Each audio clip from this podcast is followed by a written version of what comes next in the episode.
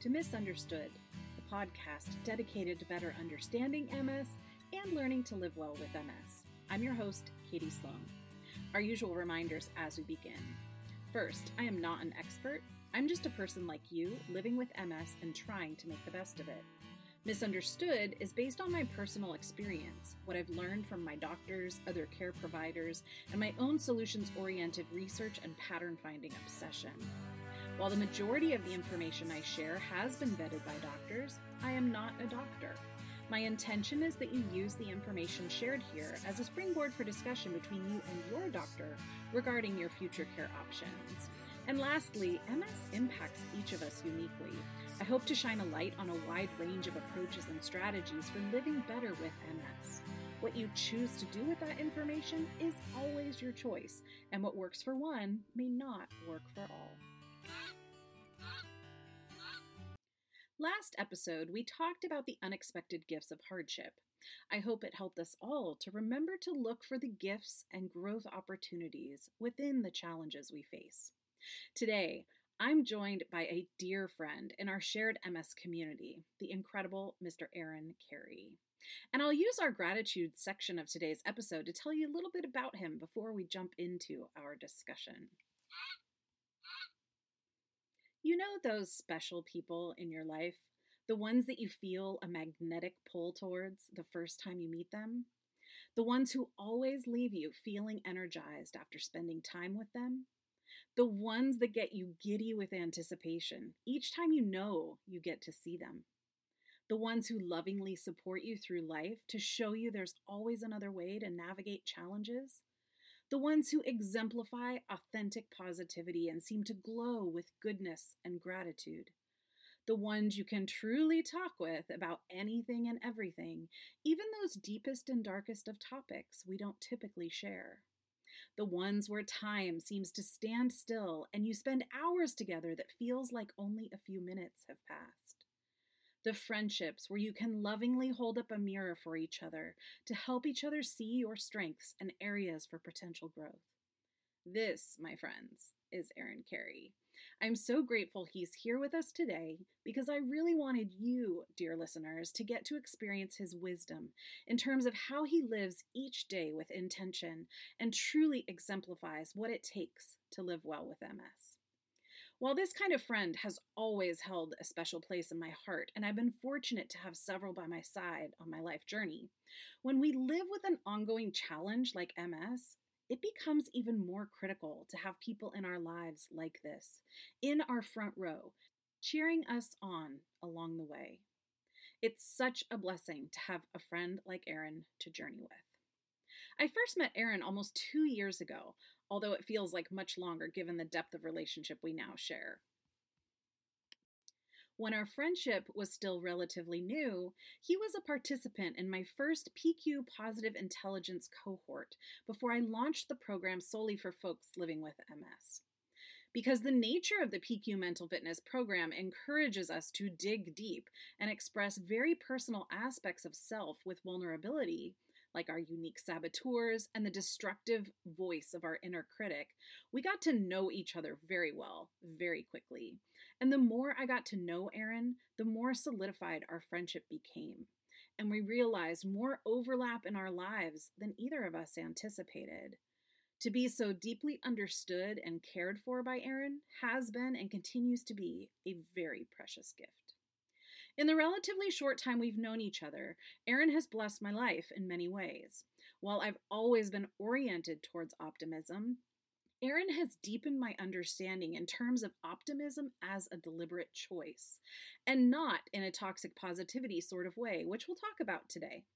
Together, we've explored many topics the challenges and gifts of living with chronic illness and disability, explorations into ego, the source of all human suffering, a concept called woundology by author Caroline Myss, PhD, and how mindset can hinder our ability to heal.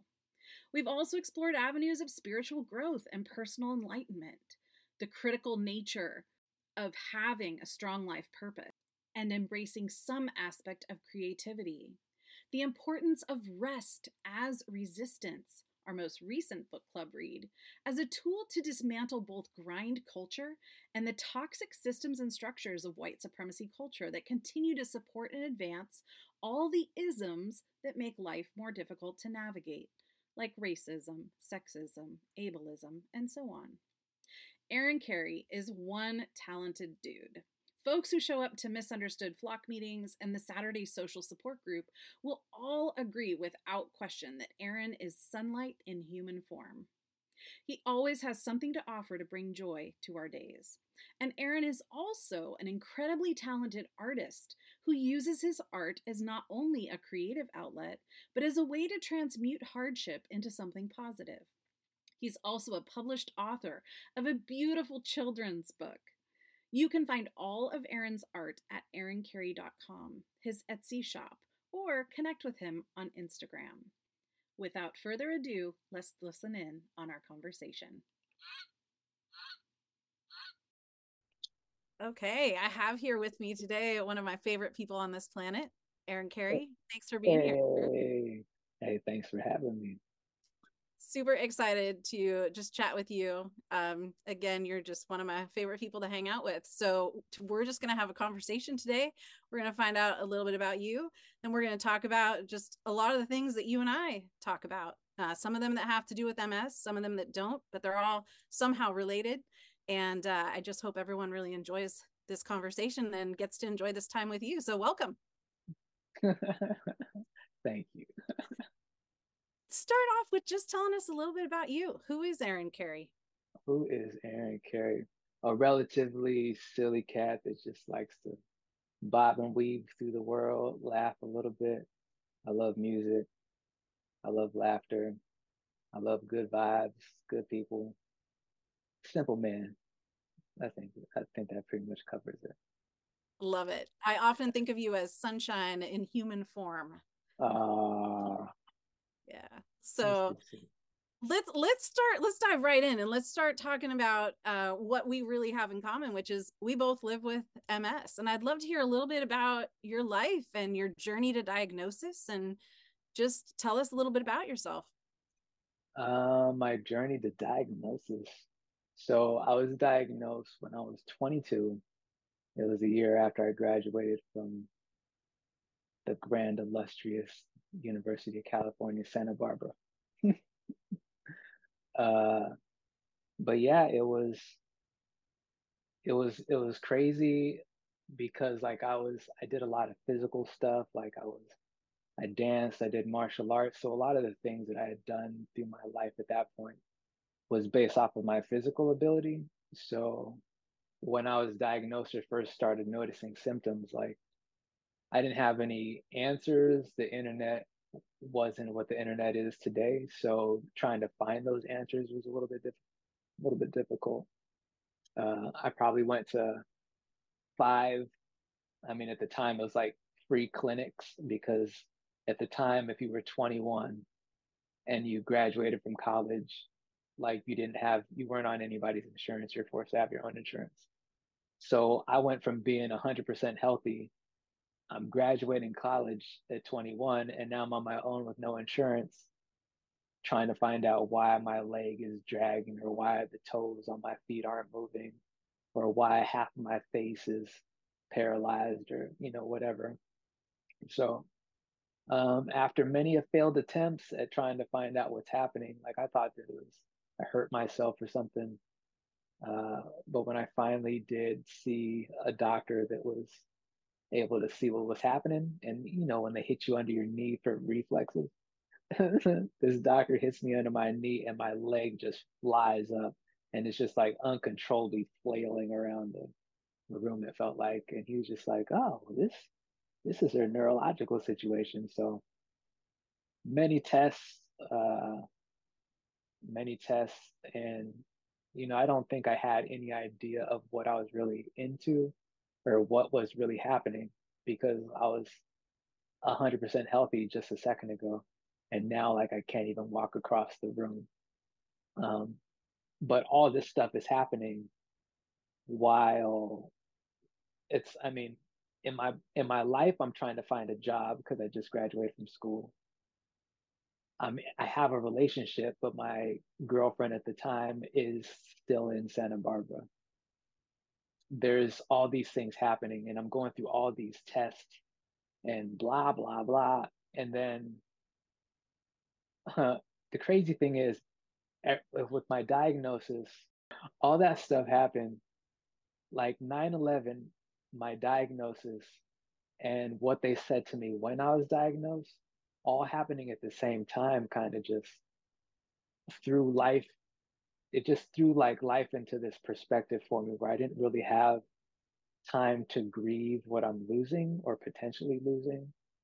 And it just forced me to focus on like the good of things, you know? So I kind of felt shoved into that. But at the same time, like my friends still love me. I still felt loved by, I didn't feel I didn't feel away by my friends or my family or anything like that. So feel like I had a pretty good support system in the midst of all the crazy shit that was happening in my body. But ultimately, what started my whole mission or my whole journey with MS uh, sprinkled my my uh, my life in a way with with the blessing of just being able to look at like what's what's good you know, versus like what's what's wrong because as devastating as devastating as it is for things to go wrong or as devastating as they were when they started, like that's just once upon a time, right? And then before you know it, you're a year into it. And then you're two years into it. And like two years into this journey, like I couldn't have the same mindset that I did upon my diagnosis because now I have two years of experience with this so I could be wallowing in all the shit that's wrong, but like I didn't think that that really helped me internally. So as a result, I've been bobbing and weaving through this world ever since with an extreme amount of gratitude, regardless of how difficult it is physically and you know mentally. Like it's it's tough. Don't get me wrong, but fucking life is tough for everybody. You know, whatever your whatever your thing is, like we're all dealing with something. This just happens to be one of those things. Beautiful. Yeah. Thank you for sharing that, sir. You know, you uh you mentioned that in your younger years you danced a lot and you did martial arts and um I want to take a moment to just dive a little deeper because that wasn't really a casual thing for you that you dabbled in.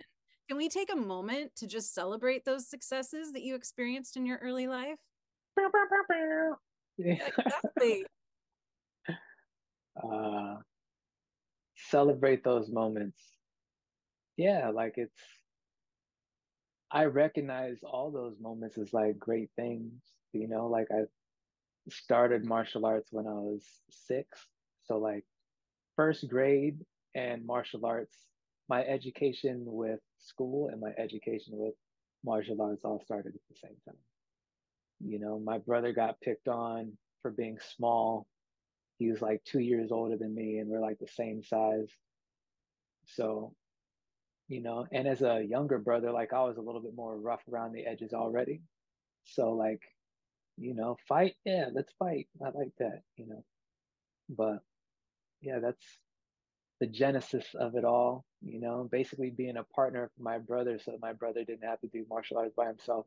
At least that's what my my pops tells me. So nice, yeah. and you were good at it, right? Like you have the trophies you have the accolades and I, I understand that's not something that you know you often talk about but i think it's important for listeners to know that at this point in your life when ms came into your life you were really successful physically sure and that's but that's like man, it feels so long. I guess with all this, all this life after the fact, yes, and I appreciate the acknowledgement.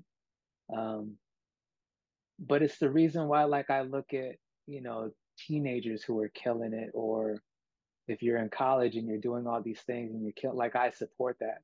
You know, like a lot of young folks get a lot of backlash from older folks about the new shit that they're doing, and I really love it because it's like, yo, this is when you're at your creative top, you know, or maybe even physical top or, or whatever is happening, like the things older folks aren't going to understand.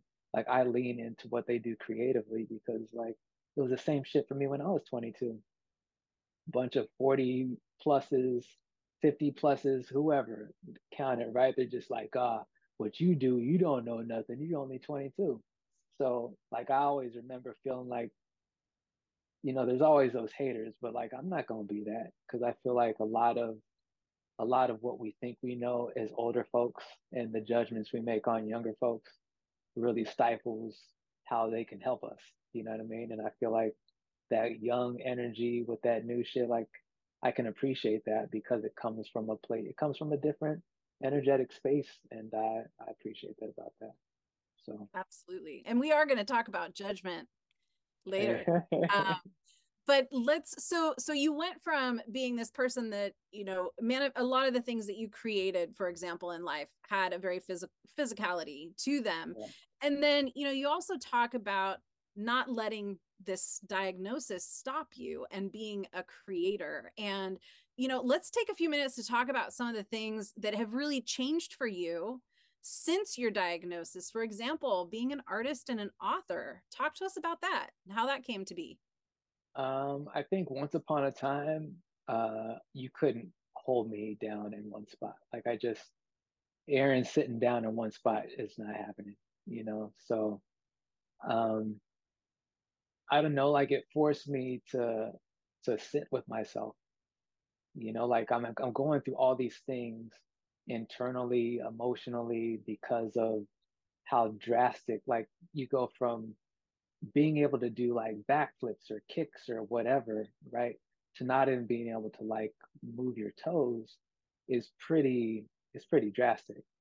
And when you're like faced, you have a bunch of questions, and because MS is like got scars on your brain or your spine or wherever is affecting your movement or mobility or thoughts, like it's a case by case basis. So your doctors can't even tell you if you're going to be okay. They can't tell you really what's happening all they can do is monitor this, scan this, take a, you know, and there's no, there's no answers for it. So I think being super young in a space where I already had questions about what does this mean for my life? I mean, I remember asking my neurologist at the time, am I going to be able to walk again? Right. And her answer wasn't yes. It was, well, we'll see. We're going to do these type of things. Right. And what whatever they were, Solu-Medrol treatments or infusions or whatever, like it solved something for a short period of time.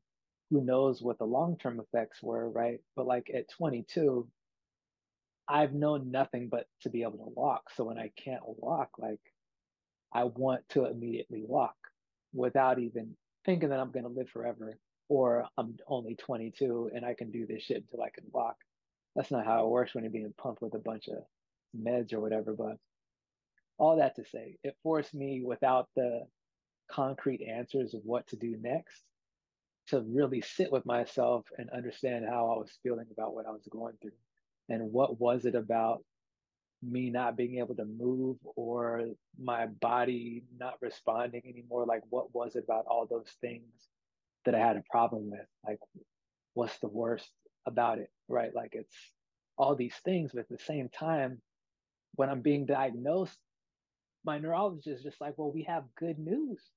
And I'm just like, okay, so what's the good news? I'm gonna be able to walk? No, that's not the good news. The good news is we thought you had ALS, in which case you would die in three to five years. It's just like, what the fuck did you just say? You know what I mean? So to to hear that and to say what you have is MS where you can live a semi-normal lifestyle. It's like well thank god at least that i get to live right? So who am i to complain about that i have this ms when i didn't even realize that i was being tested for these other things that would have sort of excuse me certainly shortened my life. You know what i mean? So it changed my life immediately in that sense but to have that kind of perspective and then be able to sit with myself and really do inventory on my fears, on my loves, you know, like what's negotiable, what's not negotiable. You know, like it's it's tough because like I was in a relationship at the time um, that felt like it got stronger in the immediate short term, right? Because it's just like, oh, there's medicine and this is improving this situation. But like it didn't cure me, right? Which ended up being more weight on the relationship. And when you're talking to somebody in their early 20s about, hey, are you okay with being a partner to this person who's physically who knows you know falling apart let's call it because that's what the perception is you know like are you going to be able to hold that together emotionally in your early 20s shit mid 20s shit like we're talking about 20s like it's nah you know so a part of me felt bad about even trying to keep a relationship while feeling that way but again it's it's of all the things that you're going through, you know that you're going to have like uh, symptoms or whatever's happening, like what's causing these symptoms, what's exacerbating these symptoms. And I had to take inventory on all these things where it's just like, well, maybe a relationship isn't the best thing for what I'm dealing with, you know? And then later on, finding out that I probably have this diagnosis as a, result, as a result of not acknowledging my emotions in the first place, you know? So, so there's, there's right. that piece of it yeah thank you for sharing that because you know those of us i mean you've now lived with ms for quite some time and and um, i was diagnosed later but i've lived with it for a while too and at the beginning i didn't realize just what a big piece of the puzzle mm. these emotions are um, yeah. for sure and you talk about doing that inventory um, talk to us just a little bit more about that what would you say to someone who's like what like how do i do that uh, well, I guess with all the work that I've done up to this point, I mean, and it's big now, right? Is mindfulness, where you're like you can quiet yourself to a degree where you can hear what you're saying to yourself, or it's like a self-monitoring type of situation. It's like what is what is your self-talk like? You know what I mean? Like what does it sound like? Who's who's talking back to you in your head, and what are they saying? Right? Who's like the mic, right? Yeah, let's, who's let's, got the mic? I, yeah. I do want to at some point talk about your your uh, your art and your writing, but since our conversation has led us here, let's just take it and let's talk about. We went through a program, Positive Intelligence by Shirzad Chamine, together. Yeah. And I think for me, at least, this is something that really deepened our friendship. And you know, we're talking about who has who's holding the mic in your head. Talk to us a little bit about that in that in that context of taking that personal inventory. Oh wow. Okay. Um okay so i kind of view life as like a cartoon like looney tunes right? Like it's in our head there's i don't i think it's a disney movie in what's it inside out? I don't know what it's called but like the emotional where you have somebody running you have anger you have like these things right? And in the pq like you have these different saboteurs and these voices and it's just like who's speaking? Which sab who's speaking? Is it your sage speaking it's all wise and speaks from a place of love and all this? Or is it this saboteur that's worried? Is it this saboteur that's the victim? Is it this saboteur that's hyper rational like who's holding the mic? You know because sometimes we make these decisions and I'm sure you've heard about this. When you make an emotional decision, usually it doesn't tend to be the best decision, right? Like, and it's for no other reason than you're acting out of emotion, and emotions aren't rational, right? So it's it's just being being aware of of the voice in my head that's holding the mic and what this character is saying. You know, I got Daffy Duck holding the mic. I got Sylvester holding it, Bugs who's holding the mic, you know. Um, yeah, is it but, Eeyore? You know, a lot of us that live with chronic illness, we have an yeah. Eeyore voice, right? Yeah, it's just like, uh, hey, yeah, it's just wah, wah, wah. yeah. So I think being being cautious or conscious of that is is how I look at it. And I and I think it's a lot easier. It's super easy to see, I guess, the more therapy you do, the more internal work that you do, like you can see it in other people. You can see what they tell themselves. Like they'll tell you what they tell themselves. Like it's, you know, like I love I have some family members that I love, but like they can't squeak a sentence out of their mouth without saying what isn't. You know what I mean? It's like, oh, this isn't this, this isn't that. And it's just like, why is the focus on what isn't? What is? Like, what's the affirmative statement? Right? Like, and I like to think of myself as somebody who can affirm, who likes to affirm things versus speak from a place of like lack and just want, like, it's just, I can't create anything from lack. You know what I mean? Like, it's, and as a creator, like, I want, I want to create some dope shit, and like, you can't create dope shit from a want want place no that deficit mindset right is right. and let's pull judgment into that now because shirzad the creator of pq um, believes and i believe as well that almost all of our hardship starts with judgment either judgment of self judgment of others or judgment of life circumstances right? So what do you have to say about judgment? Uh i would say um I never went to law school a day in my life. I'm not equipped or qualified to judge anybody, let alone myself, right?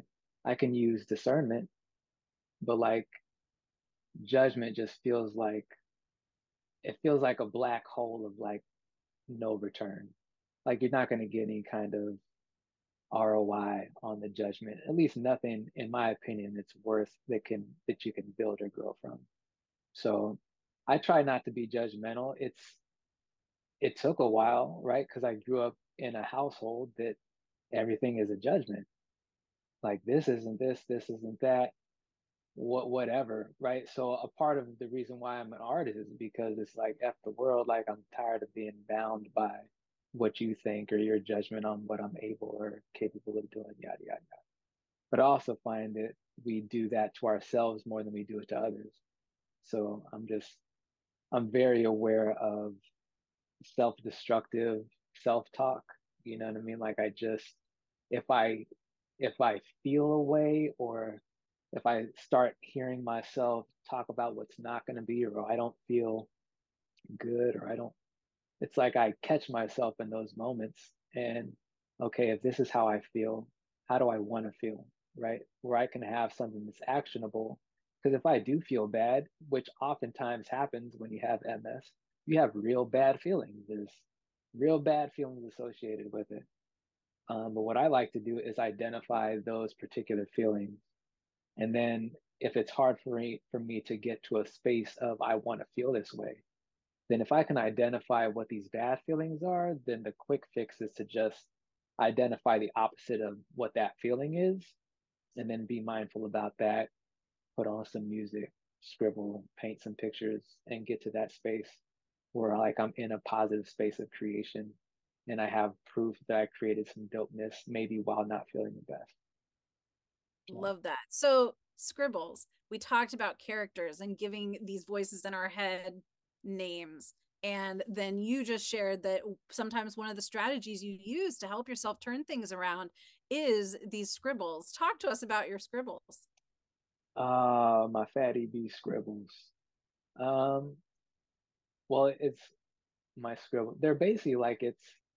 I don't want to say it's a mindless exercise because it isn't.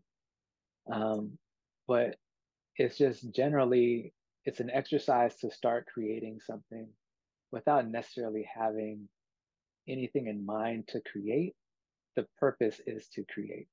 There's no judgment on what you're creating but you're just creating and everything starts with a scribble right? Like this it's easy to draw when you're not judging yourself on what you're drawing right?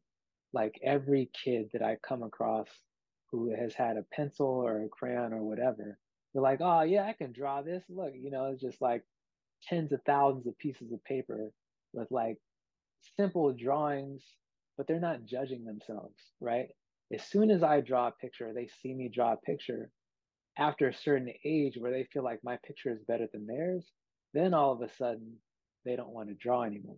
Or they're judging themselves on how their picture looks next to mine when that's not the point, right? The point is to create, it's not to judge your creation.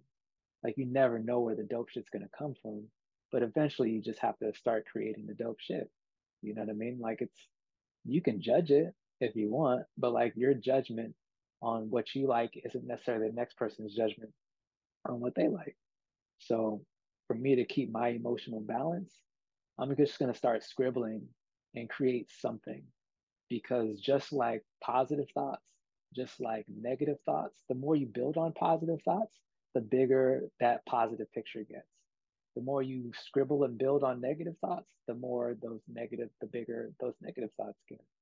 So for me, like scribbling is just a positive affirmation of creating something from nothing with the intention of creating something in a positive mindset. Because once upon a time, they said that what I created wasn't art. So that's fine. It doesn't have to be art. Let it be Phatty B scribbles and see the dopeness that can come out of that.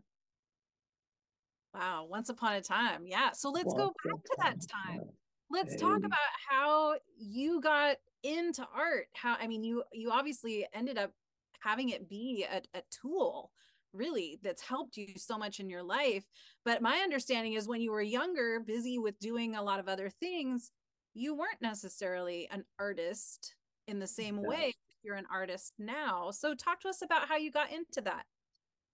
Um, I like to draw, but like, you know, my brother was better, a better draftsman. My dad was, you know, I'm the youngest. So like I had the least abilities of all the people that could do the creative things. Um, but I liked it. And then I applied to go to UCLA's art school when I was in high school, even though I only had like one or two art classes. And uh, they were like, nah. so I didn't, I didn't go that route. Um, and then when I finally took an art class at UCSB, they said what I did wasn't art; it was it was cartoons.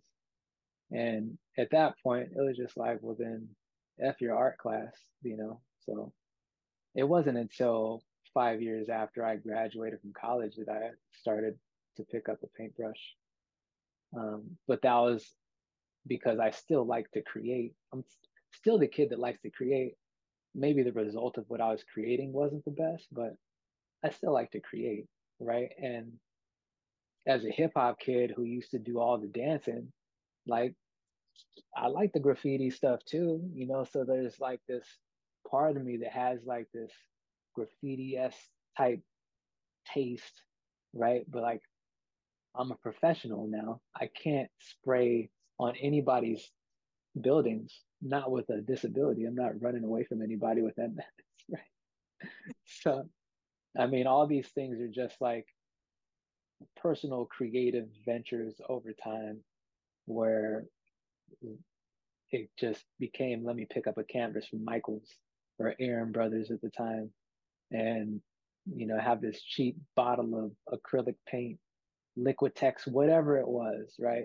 It wasn't expensive but the more I started slapping that shit on canvas the more that process started to to show itself to me and then I feel like in turn it allowed me to show myself to me, right? Like I was able to see who I was through struggling with paint on canvas because it wasn't like I could draw. I wasn't given any like credit that I could draw when I was in school. Like my peers are just like, oh, you can draw. But if I were to look back at those pictures, they're pretty shitty, right? But in terms of like the actual journey on canvas, um, it was frustrating. Like it didn't look how I wanted it to look immediately. And, you know, it took a lot of conversations with self about what I wanted it to look like on canvas. And with those conversations with self about how I want these paintings to look on canvas, it became like, well, who are you? Right? Like I've been to a point where I was celebrated for what I can do. But now with all this stuff happening with the MS, it's just like, well, who are you?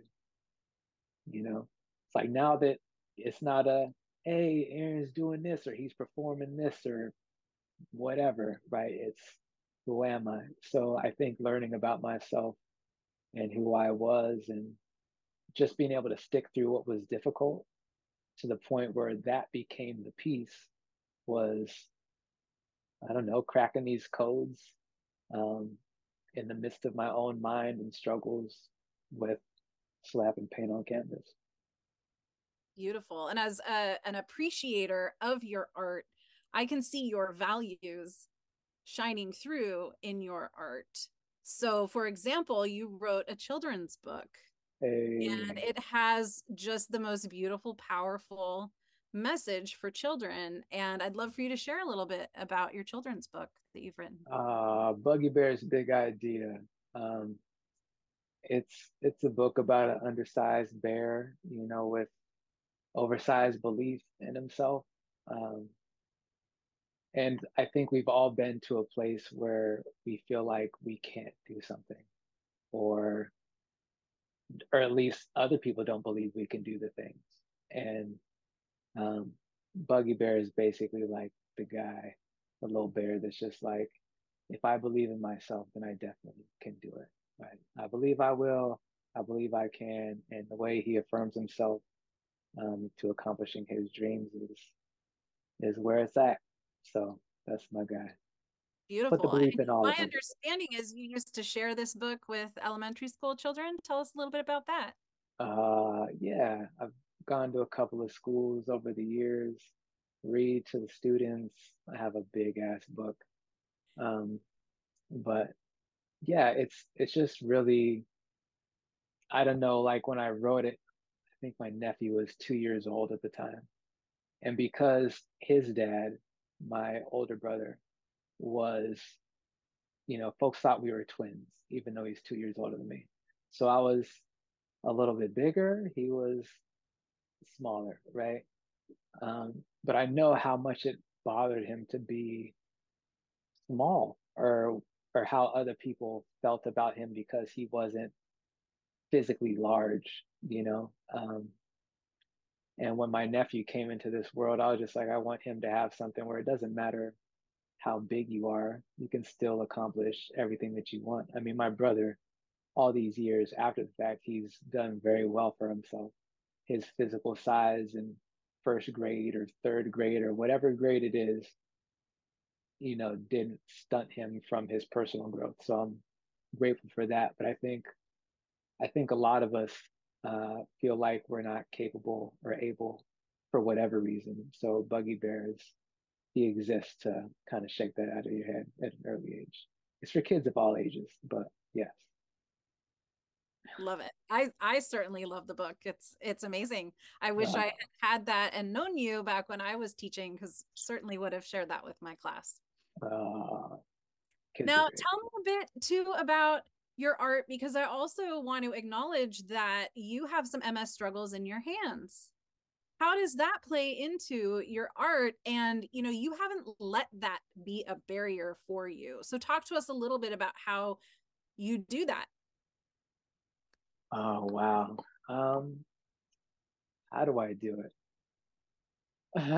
what do you what do you feel for example what are the the ms related struggles that you have with your hands and painting or drawing okay so basically you know my my hand once upon a time i was very good with all the things in my hands like i have keyboards you know like musically like artistically i have stuff that's music related um, because of my journey with music. But basically, like it's hard for me to uh, hold a pencil now with my dominant hand. It's crazy to say my dominant hand, but probably 10 years ago, I stopped having feeling in my my right hand, my dominant hand at the time. And like I would drop pens and paintbrushes and all these things. And then I started to basically like teach myself how to hold the fork with my left hand. So then I started eating left handed 10 years ago.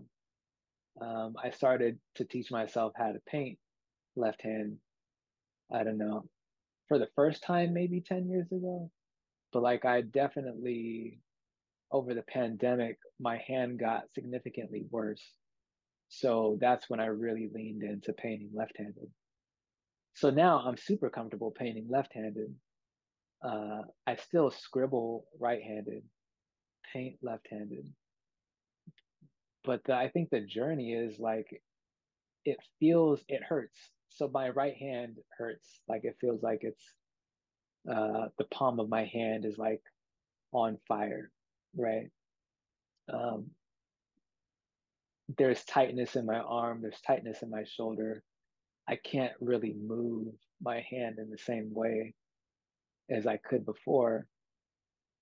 But what's great about all that shit is that it's super difficult, but just forcing myself to draw, even though it feels a certain kind of way, I have visual proof that regardless of it feeling a certain way, I'm still able to execute the task of drawing, right? So it's like I understand when folks are just like, oh, I can't do this because this, you know, and it's just like I fucking get it. But also, you can do this if you just do this. You know what I mean? Like it's as as easy as it is not to do it, it's as easy to do it. Like the result may not be what you want, but like eventually the results will get there if you continue to show up for yourself in the difficult moments right? Like what's what's funny or it's not even funny but we all deal with something with this ms and we all have these symptoms. Like some of our legs don't work. But like i know very few people with ms who have fallen down on the ground and just stayed on the ground. Right? Like i just i just don't know that many people who just fucking stay there. Maybe for a time where you can get your energy back to get back up. But I don't know. Like I almost feel like in a position of privilege facing such difficult times all the time because it forces me to get back up that many more times. It's like I have that many reps of getting up. Sure, I have hella reps of falling down or hella reps of like stuff that's like not comfortable but like I have more reps of getting the fuck out of that situation. I'm so bad with this language. I'm so sorry. Getting getting out of that situation, right? To show up for myself. But like that's the stuff that builds your self-esteem.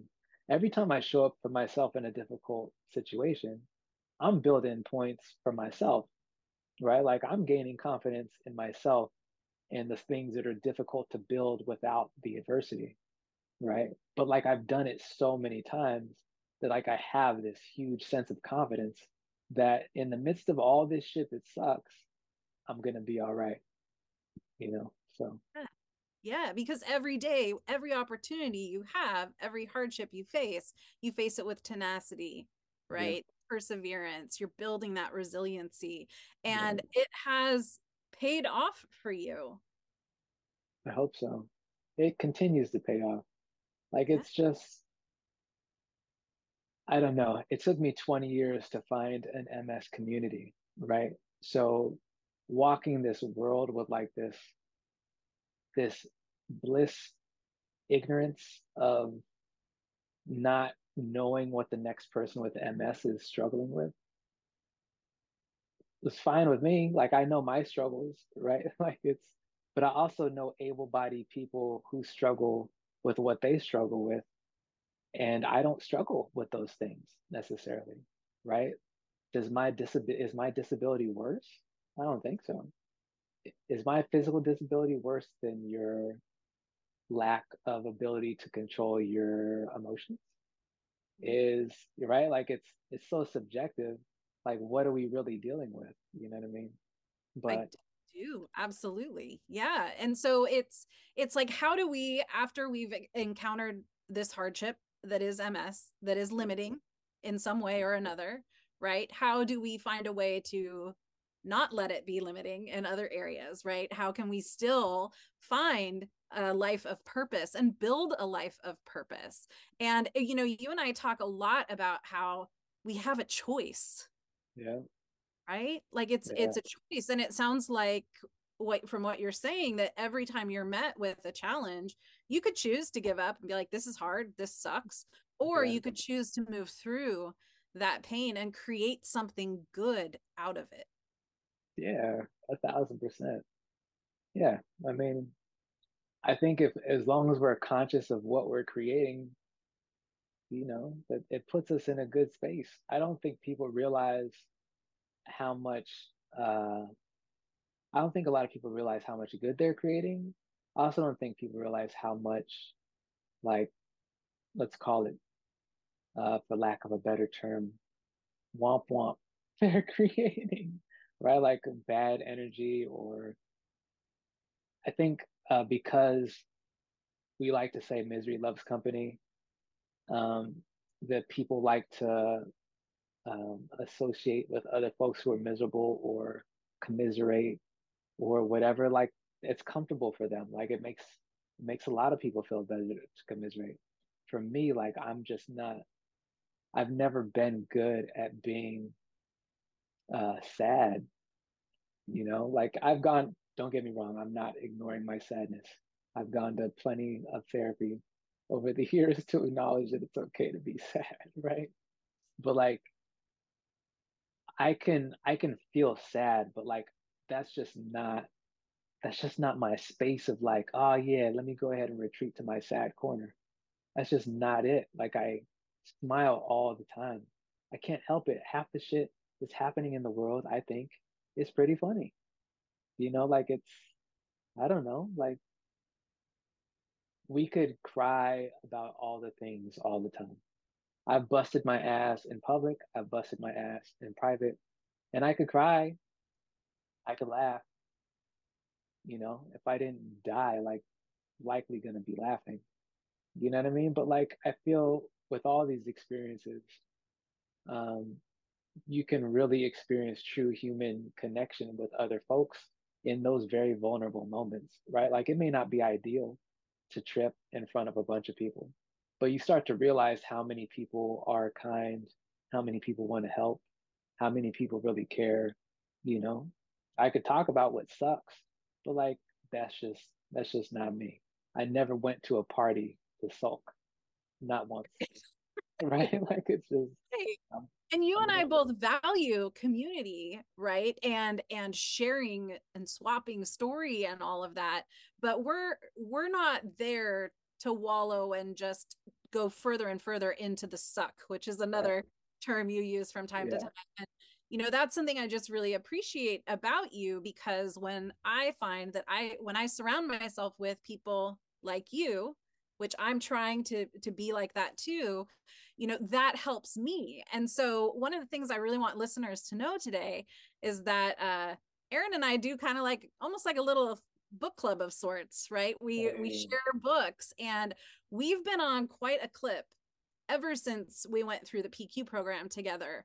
And yeah. I thought that maybe we could talk just a little bit about um, some of these these titles and we don't have to go into great detail but one of the books we read was called why people don't heal and how they can and this artist i mean this this uh this author here you know she talks about a term that was just really struck me woundology um, mm-hmm. and the need that people have to speak in their wounds and how we define ourselves by our wounds yeah. um, and i just i wonder what you have to say about like that concept of woundology uh, it's it's one of the most fascinating things i've ever read um, but she talks about it from a place of people sharing these things are these stories of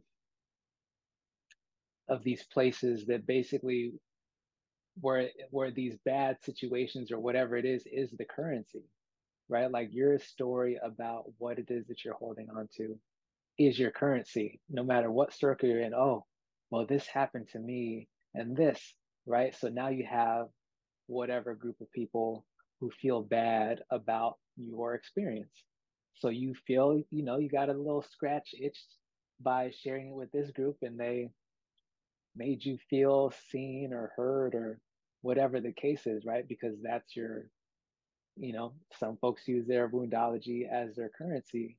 Um, and I get it, it makes all the sense. But for me, in this MS journey, especially, like it hasn't been new to me in two fucking decades. right? So it's like I could talk about how through every step, there hasn't been one day of the last 22, 23 years that I haven't known that I have MS. Not one day, right? I don't have the MS that I can forget about or whatever kind it is. I don't know, where you don't have a relapse or symptoms for X amount of time.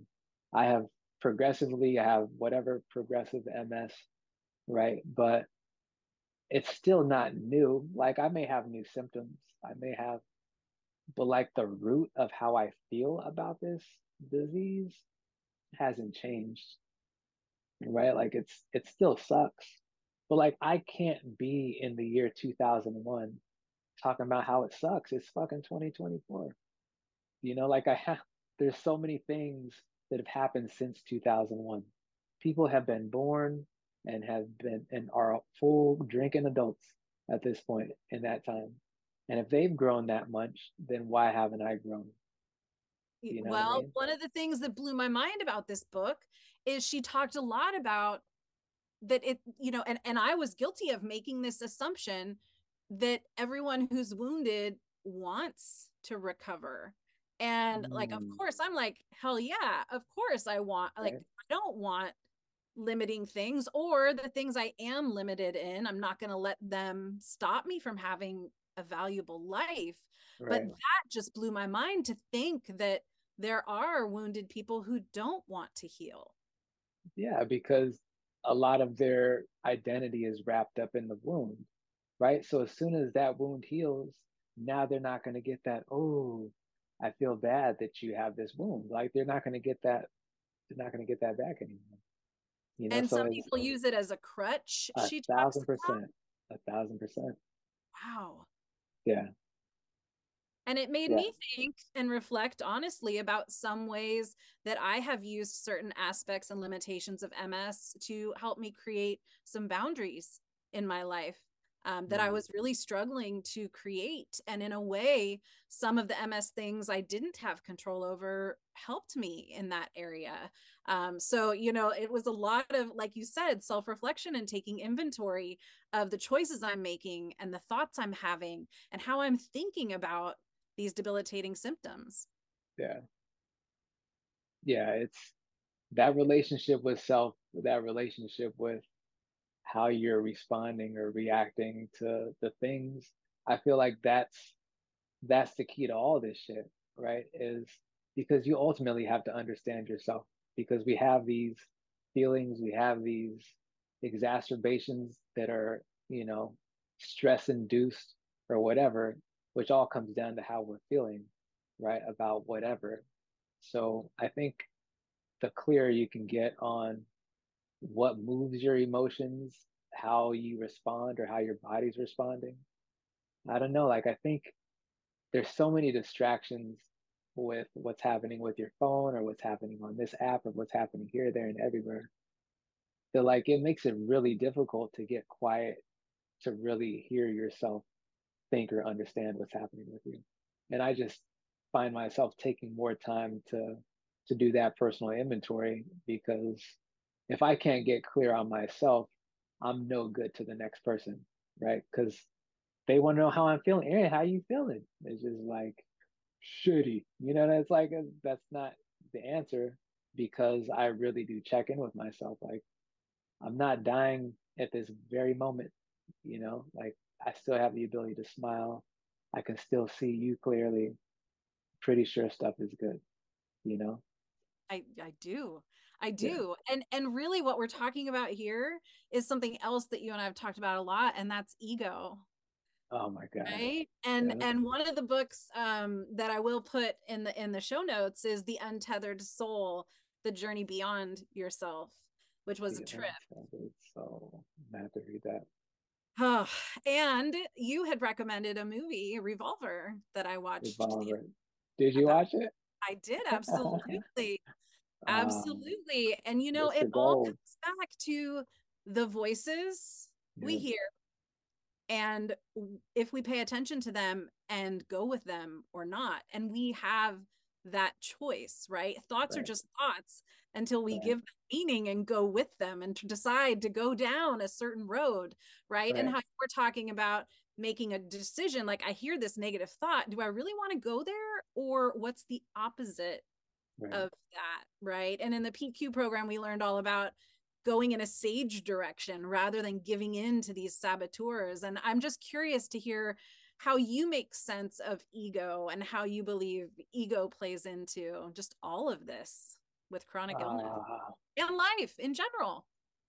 So I read a book. It was called Ego is Enemy by Ryan Holiday. I mean, I read it so many years ago, but there's nobody in the back of your brain when you ask yourself questions that responds, right? Like it's there's not there's there's no person that holds like a position. It's just like, hey, and gives you an answer back.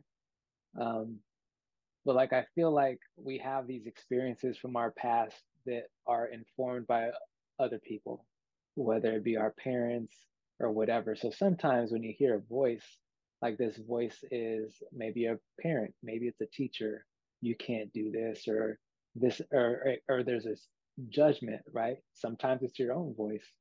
Um, but I think if you can identify or separate yourself from your ego because your ego is going to try to protect you for what for whatever reason right um, but i think if you start to identify when this voice is your ego versus your own it gets a lot easier to to understand what it is you want identify what it is that you want identify who you are right because you are not your ego you know, and a lot of us are so wrapped up in our ego that we think that that's who we are. But that's where I feel super uh, fortunate for being diagnosed so young because it's just like, sure, I could do all these things once, but that's not who I was, right? It's what I could do. Um, but it really, I don't know, in in the journey along the way i was kind of just forced to sit down with myself and separate my ego from myself so that i can really get to a place where i can love myself because you're not going to love your ego right no. like it's so uh, i think for me it was i have the ability to love others receiving love was super difficult no matter how much the next person wanted to love me like and i don't know if it's if I felt like I didn't deserve love, like I don't know that so much it, but like I really did have a problem receiving it. And then I had to get to the point where it's just like, what's really the issue, right? Are you trying to be tough guy? Are you trying to be like, who are you trying to be? Like, who does this benefit? And usually when it involves your ego, it doesn't necessarily benefit you. So. Oh no, because the ego is where all of that judgment comes from, right? right and if we can you know move beyond that um, i'm not sure if you've read this one yet i mentioned this to you falling into grace insights of the end of suffering and oh. it's it's all about ego and how you know again that voice is not actually truly us it's trying to protect us it we we want to believe it has the best intentions but right. it doesn't because it's coming from a, a limited place and so yeah. again just being able to kind of drown out or or silence that voice but realize again that it's that it's a choice and then like you said before really go deep to your personal values the things that you think are the most important and then choosing a path forward and i just see you choosing a positive path forward which is the furthest thing from toxic positivity right because yeah. hear a lot about that too and it's like no we're not glossing over we're acknowledging the pain acknowledging the hurt acknowledging the disability yeah. and we're not letting it hold us back hold us down keep us in the yeah. suck yeah like nobody wants to stay in the fucking drunk tank all night right like it's like i recognize that it's here i appreciate it for being here at this very moment but like i don't want to stay here you know? No. So what would you say to someone who's in, you know, a, a pretty dark place right now, just really, really struggling and is thinking, wow, I want to be where Aaron's at. Like he seems he's in a really good headspace. Like what would you what would you advise to someone who just doesn't even know the first step of where to start? Where to start? Oh man. Um I think I think you have to want to start. Mm-hmm. That's a good place to start. Like there's it's not going to happen overnight. It's I didn't come 20 plus years of this whole shit. this shit did not happen overnight. Sure, I was sprinkled with like perspective uh super early, but it still took like hard conversations with myself to to get to this place, you know. Um but you just just put one foot in front of the other. Just acknowledge that you want to get better and then you know if it helps to write it down of how maybe you can get there or if you can't figure out how to get there do what i do with like my scribbles and identify the bad feeling and then just the opposite of that right? Like identify how you feel reverse engineer it to how you want to feel. And then be intentional and mindful in that space. Like it just takes it takes repetition but it doesn't take a lot right? Like it's it's easy to do but you have to you have to just go there right? Little yeah. mental check-in space you know but oh you said you just said the word i was going to say. One of my favorite quotes has something to do with uh you you have to pay attention to the size of your butt. Right? And you and i and you and i we often say like yes and instead yes, yes but yeah. uh, talk just a little bit about that the difference between the two. I think i think well the yes but there's resistance built in already right like you're just you don't realize it it's a it's a subconscious resistance yeah but yeah but like you're there's like a built-in excuse as to why it's not going to work before you say anything. Um, and I heard this when I was younger. It's excuses are tools of the incompetent. They build monuments of nothingness, and those who specialize in them are seldom good at anything else. Right. And that's what I feel about the yeah buts. It's like I've heard yeah buts, but I live I've lived I've lived 20 plus years with this debilitating situation. And I've proven to myself countless times that yes, and is so much, there's so much more when you lean into the yes, and because what's possible is accessible if you if you're looking out of the right lens right? Um, it may not be how you imagine getting there but you have to keep the roads to possibility open you know what i mean like don't be a hater of yourself it's like i wanted it I want to get better. I want to do this. I want to be rid of this. But you're not willing to do like the things that it takes one step at a time. It's like we want to get rich quick. We want to get healthy today. You know, and I've said this in a couple of our meetings, just like, all right. So we've all been, we all have MS. So if we're healed tomorrow, it's gonna be cool for like the first week. You know what I mean? Maybe the first two weeks. But but now what? right? Like it's so now what? Because now you're are you going to brag about how you've been healed from MS for as long as you've been complaining about why it's been holding you down? Or are you going to move on to the next thing and improve yourself? Like, what's the decision going to be? Because it's going to get old. You know, what's new becomes old. I remember when a 2005 Chrysler 300 was the dopest shit in the world and I watched them tow that shit from my parking lot as a donation, right? Like it's things don't hold the same value over time. So what are you gonna do? Oof. What you gonna do with your now, and how you gonna do it to improve your tomorrow? Oh, that that's a perfect way for us to draw this conversation to a close because you hey. and I and have talked for hours. Hey. Is there anything else you want to say to people who are listening today? yeah, um, do the hard shit. And it's okay to do it in private, but practice. Practice the practice the positive behavior. Like it's I know it's easy to be angry.